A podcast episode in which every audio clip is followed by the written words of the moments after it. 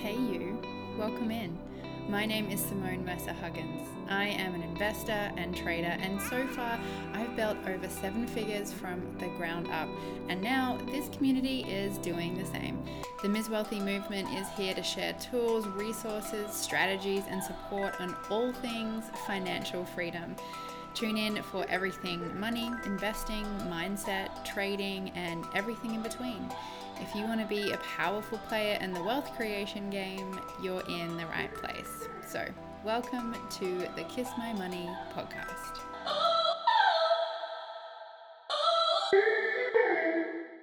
Hi, welcome back to the Kiss My Money podcast. I am your host, Simone Mercer Huggins. I've had a couple of weeks off being away on holidays, but hopefully you listened to the last episode where I spoke to my 17 year old sister about investing. And we have started investing for her. She started with $500 and she's contributing $20 a week to it. And I have set up a gifting system, so to speak, with her that if she keeps it up and she continues to uh, invest $20 a week, then I will match it until she turns 18, which is in, a, in about six months. And then at that point, we'll review it. And uh, I got a lot of messages actually about that that episode about you know opening their eyes to actually realizing that you can start really small. And so my intention is to get my sister Mia to a point where she has enough capital in her account to know without a doubt that she will become a millionaire by the time she needs to retire. Now, obviously that's a really long time away and it's absolutely something that will happen because she's a she started really young. B she's con- consistently continuing to invest and has a plan to. And she has me to support her help her encourage her and be that kind of guide. So thank you for all the messages. I'm really glad that it started to open up uh, a few eyes for you and i loved seeing how many of you were sharing it so, I want to talk today about something that was actually inspired by Ramit Sethi. Now, he has his own book, which is fantastic and definitely encourage reading. And his book and his brand essentially is around, well, it's called I Will Teach You to Be Rich. And it's a great book, it's a great methodology, a great concept. If you're if you've been a listener in this podcast, then it's going to if you you know choose to read it, you'll notice that there are some extreme similarities. so what I love about Ramit is he teaches essentially what he calls a rich life. And that is about the balance of spending now and also saving to invest. He's obviously also a really huge advocate of investing. We have a lot of aligned beliefs around particularly around real estate as well, when most people don't actually do the numbers on real estate investing, buying a home, him seeing it as a liability, not as an actual asset, which it isn't, because it, well, as an income asset, because it doesn't actually pay you money, it costs you money to run. A whole other things. I'm not going to get into it now, but he has a lot of different theories beliefs, uh, and it, he explains a lot of them too. And it's not all about, and this is what I really love, it's not all about the toxic version that I've spoken about before of the FIRE movement or the intense version of the FIRE movement. If you haven't heard of FIRE, it's a financial independence, retire early. And obviously, that's the goal for everyone. Like, as a concept, that's amazing and great. But the toxic version that I talk about, that I definitely don't encourage and completely avoid, is this you have to save 50 or 60% of your income now. You know, live in your parents' basement, um, get coupons, and like buy the cheapest things at the grocery store so that you, you know, don't spend on anything now so that you can build up everything in terms of net assets and then retire as early as, as you can. But the focus on the extreme version of the fire movement is that you don't actually live your life now. And it doesn't encourage also long term consistent behavior around understanding how you want to spend money spending money in alignment with your goals and values and your desires, and actually teaching you to spend and save at the same time. So, what happens is what I really see, I dove into it like quite deeply and intensely um, when I was first kind of understanding the movement. It's definitely picked up in, I guess, popularity, or at least the phrase has over the last couple of years. But essentially what happens is a lot of people get to this point where they've built up you know this net asset this pool this portfolio of investments that they can live off either through dividends or whatever it is and so that they can retire from their job and then they have no idea how to actually spend money they still don't spend money in alignment with their desires or goals or values because they've spent so many years in this pattern of being really frugal, in thinking in really with a mindset of that is quite scarce. Like there's scarcity, it's going to run out, and we have to like restrict, restrict, restrict. And it's just like yo-yo dieting. What happens, right? when you restrict, the very thing that you want is to blow out. Because as soon as your brain you tell your brain that you can't have it or you shouldn't have it you just want more of it. So the reason that i'm i did a little segue into that is because it's kind of sets me up to talk about this topic and the reason i started talking about ramit and his book and his methodology so to speak is because i this is inspired by a post i saw he make on instagram and it was a really great discussion. You can head over to his profile uh, and check it out on his post and then read some of the comments from other people. So essentially, the post is, and the whole topic of this podcast episode is what do you think changes about your money views at the different levels of net worth? So, firstly, $10,000. Second, when you hit $100,000 third when you hit a million, and then fourth when you hit 10 million. And I want you to kind of like sit with that for a minute and go, oh, how do I feel about 10,000? How do I feel about 100,000? And it might be like, oh, maybe you're in debt at the moment. You're like, I can't even imagine having $10,000 in the bank because I'm paying off $50,000 of debt or whatever you might be, in a position where you're like, well, I don't have any debt and I've invested, you know, $50,000. I could imagine and kind of see that I could get myself to, you know, definitely to a 100,000 and definitely probably to a million. But thinking that I would have $10 million of net worth is just not even in the realm of my thinking. So I want you to like investigate for you where you think you could get might be, what is possible for you. So, personally, I'll share that $10 million is 100% definitely in the realm of what I will have in net worth. I'm already well over a million, and that it will, you know, cross 2 million in the next kind of couple of years. And if you have ever looked at a compound interest calculator, you know how fast things start to compound. It becomes a pretty exponential thing as it progresses. And I fully intend to continue working. I love what I do, I love running this company. Um, I love trading and I want to keep growing that to 10 million plus. But also the question so the first thing i want you to notice is like where is your mindset around this these different levels of wealth and it's going to be different for everyone. Maybe you think a million dollars is a crap ton of money and you can buy the Lamborghini and like buy this whatever and then retire. And then for others, it's like a million dollars is a lot, not a lot of money. It also depends where you live, what your lifestyle is, your income. I mean, there's so many factors, but this is why it's so important for everyone to think about is because it's different for every single person. So, what was really highlighted when Ramit posted this on his feed, plus all of the comments, is that most people have never thought about what will change in their life as their net worth changes and increases. So it's things like nothing will be any different, whether I have $10,000 or a million dollars. It's like, okay, why do you say that? Do you think that maybe you could partially retire from your job at, uh, you know, a million versus 10,000? But most people haven't either thought about what their goals are or think that maybe they could just never get there or they just don't proactively plan to create wealth.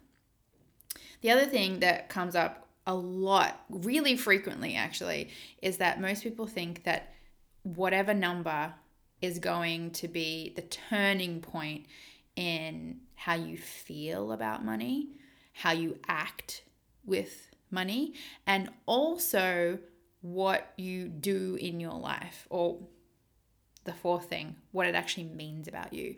So let me give you an example. Things like when I hit a million dollars, then I will, be able to retire. If I hit a million dollars, then I will be able to go on a holiday. if I hit a million dollars, then I will feel secure and independent and I feel like I have made it.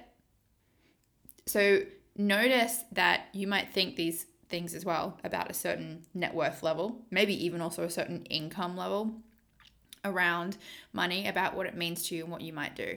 A lot of people say too, if I had a million dollars, I'd give money away. But what is really important to to notice is that nothing really fundamentally changes that much whether you have $100,000 or a million dollars in the bank in terms of your actions and what you do with it, unless you are already doing it.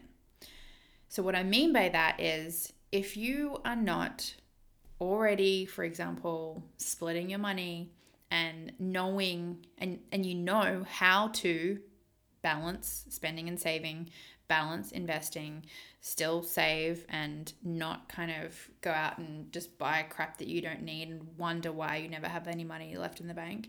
If you have a healthy relationship with money and it's helpful and you know exactly what to do with your money, both from a spending point of view and from an investment point of view, then nothing is really going to fundamentally, massively change whether you have $100,000 or a million dollars in the bank. Like, not really. If you're doing it quote unquote well. But most people think that their behavior will change, like I will give money away if I have a million dollars.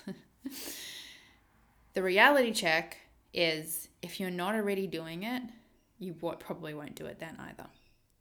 So when it comes to behavior, we think that our circumstances are going to dictate who we are and what we do and the reality is that's just not true. And this is why it's so important to build the habit now, the consistency now, and create the balance of desires of spending and also saving money and investing and almost that kind of like discipline and the consistency in that discipline which i know sounds really boring. No one wants to hear no one wants to hear about the unsexy side of discipline and consistency. But the reality is that is what is the basis of success around wealth creation I say a lot of the time, investing is not a one time thing because it's not. And a lot of people kind of only think up until that first initial thing like, what do I do? What do I invest in now? Well, let's talk about what you actually want to do in 10 years' time. What are your goals? What are your desires? What income do you have? What do you want to keep investing? What do you want to save now to keep investing? But a lot of it is just focused around that one, the, the initial thing, their one time thing, rather than the ongoing. And just like investing with money, it's about both the consistency of doing it regularly and creating that behavior. And often that's why I say as well, it's not necessarily about the dollar amount that you are saving or the dollar amount that you're spending. It's really about first off the habit, the action of you doing it, because then you become that person. You become an investor and it becomes part of your identity. You become someone that does these things regardless of income or net worth level. And the other reason it's so incredibly important to think about these things before you hit this this milestone, this level, you know, whether you hit being debt free, for example, or whether you hit having a thousand dollars in the bank, or whether you hit um, starting to invest, or whether you hit having ten thousand dollars in investments, or whether you hit a million dollars. It doesn't matter. Regardless of the milestone, every milestone will be will be different about uh, what it means to you and what will change and how it will be. But it's important to think what those changes will be. What does it mean to you? How will it be? Have you actually thought about it? Meaning, will my life be different when I become debt free? And it might be yes and it might be no. Will my life be different when I hit a million dollars? Again, it might be yes or no, and it might be two million, it might be 500,000. It might be less, it might be more. But it's important to think about it before, particularly for everyone that understands energy, frequency, and manifestation. Because stepping into the version of you in the future that has these things already is pretty much the basis of manifestation because it's visualization. It's the same re- reason that the top athlete coaches in the world for you know athletes that go on to become Olympic winners have as part of the training regime they have them visualize winning races being a gold medal winner.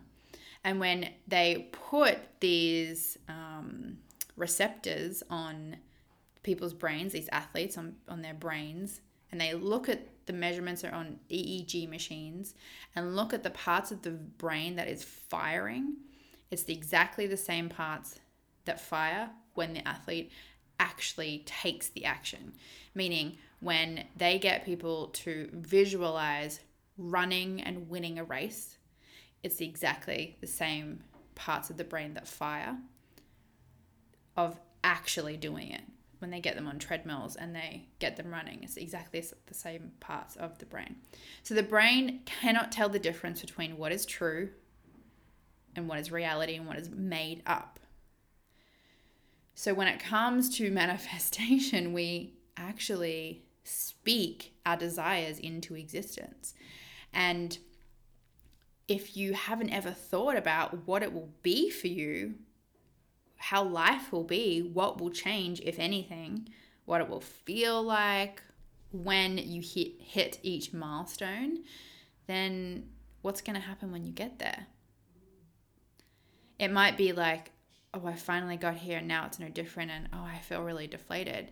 It might be what a lot of people call self sabotage. You get there and you're like, oh, I didn't even, like, I thought it was going to be this big fanfare and special thing and there was going to be a parade that walks down the street but nothing changed. And oh, maybe it doesn't just doesn't matter. So now i'm just going to go and spend another two grand on my credit card because well nothing in my life changed. So it has to be something that is meaningful to you and thought through and really specific too. So i don't want this to be something that's vague either so for some people, they kind of say, well, when I hit a million dollars, then I won't have to save, you know, whatever, 20 or 30% of my income and I'll, I'll stop. Why? Why would you stop? If you hit that level, why not keep going? Or is that a is, is that a milestone that is meaningful because you've worked out that, that at that number you can you know partially retire or whatever depending on your age obviously too age plays a, a really big factor into these things like I said before, some people say, oh, I can take a holiday at 10 million. Well, why can't you take a holiday now? Why is there a restriction that if you only have uh, $100,000 in the bank that you can't take a holiday? um, when you hit, you know, some people think that $100,000 is a lot of money, and for others, it's like, that's just the starting off point. I can tell you definitively that to me and for everyone else that I know that have hit a hundred thousand and beyond, and definitely beyond, is that they say a hundred thousand dollars is the the hardest part. And I agree with that wholeheartedly. Getting that first hundred thousand felt the hardest because it felt the slowest. And you're still building the muscle for a lot of people. Well, I certainly was building the muscle of investing, building the muscle of saving and investing, and the consistency. And like, oh god, you know, can I can I just spend this this much? And a lot of you know my my backstory that I didn't grow up in wealth, and so for me, putting away money to save to invest was something that really no one else had done in my family. And it was i was watching all of my friends around me go out to parties spend everything and spend everything and beyond too. So like rack up credit card and card debt and everything which i had done previously as well. Just what got me onto this whole path in the first place you know ending up with $20000 of credit card debt and being like how did i get to this point? and then finally you know paying it down i worked two jobs to pay it down and framing that zero dollar balance when I finally got there. And then the consistency of saving money when everyone else was spending everything they, that they had felt hard at the time. But now, seeing my investment portfolio, because of the work and the consistency of the behavior that I put in then, now is paying off. But for others, it's like, oh, I wish I had done that at that point. Or for others, it's like, oh, I'll be able to get there really quickly. But having the belief and taking the action is a very different thing. So, my homework for you today, if once you get off this, is to either write down or at least, at the very least, think about what changes. And if you have a partner to have this discussion with them, but come to the conversation having thought about it already, because I want you to think about this independently and then think about this as a couple if you share finances. So things like, uh, you know, will our lifestyle change at all? Do we want to increase our lifestyle? What is often referred to as lifestyle creep, but there's nothing wrong with increasing your lifestyle and the things that you desire if it still meets your goals and values. And if your you know if your income increases and you're just increasing your lifestyle proportionately and still continuing to save and invest for example then great amazing. Or if you're someone that's like well i don't want to increase my lifestyle i just want all of my additional income to go into my investments then fine too. There's no judgment. It's just important to be really clear about what's important to you because a lot of people like judge me for taking or spending certain amount of money on holidays, for example. Uh, there's a lot of judgment often around buying new cars, and I have said before, definitely to me, buying a new car is a waste of money for people who haven't started investing yet or complain about being in debt, but then they go and buy a new $30,000 car that depreciates 20% the second you roll, roll it off the dealership. But if you're buying a new $30,000 car and you've got investments in the bank and you don't have debt and you know that money is cheap and you know exactly how to manage money and you know you can offset a lot of stuff on your business with the vehicle and um, you know whatever else, then that's a very different scenario. And I don't want to ever think, uh, have you feel like I'm judging you for spending decisions, but as long as it's aligned with the actual things that you want, what is meaningful to you, and spending in line with your desires.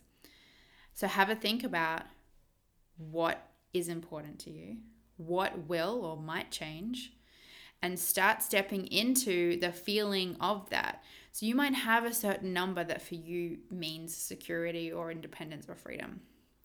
You know, I think the big, like the big um, round numbers, like a million dollars, has a lot of connotations with it of like, oh, you're now a millionaire, and that means something, for example. And it might mean security or it might mean a feeling of independence. But then the question is, well, why can't you cultivate some of that now and bring in some of the behaviors, patterns, actions, things now before you hit those milestones too. So your job is to go and think about that. Actually sit through it in really specific terms too, not vague. not oh I'll spend more time with my family. Oh, I'll take more holidays. Oh, I will give more money. That's really vague and I don't even know what that means. So get really specific about the things that might change for you. The whole homework is just for you to th- at least think about it because we don't know where you're where we can take you. We don't know what th- things to do in your life if you haven't thought about where you're going, right? That's kind of kind of the point. I always talk very clearly about what's your goal? What do you want? and most of the time people just haven't thought about it. So that is it. Send me a DM on Instagram to share really your insights and your thoughts. I'd love to hear and share them for other people to see as well. Thank you for tuning in. I will see you next week. Next week next week's episode is all about me talking about is the stock market actually risky? I'll see you then. If you're not part of the Ms. Wealthy movement yet, make sure you head over to Instagram and hang out with me there. I am at Ms. Wealthy Official. And if you need anything else, head to MsWealthy.com and you can get all the info that you need. Find us on Facebook as well. And hey, I'd also love if you can drop a review on iTunes. It supports us massively and it means the freaking world.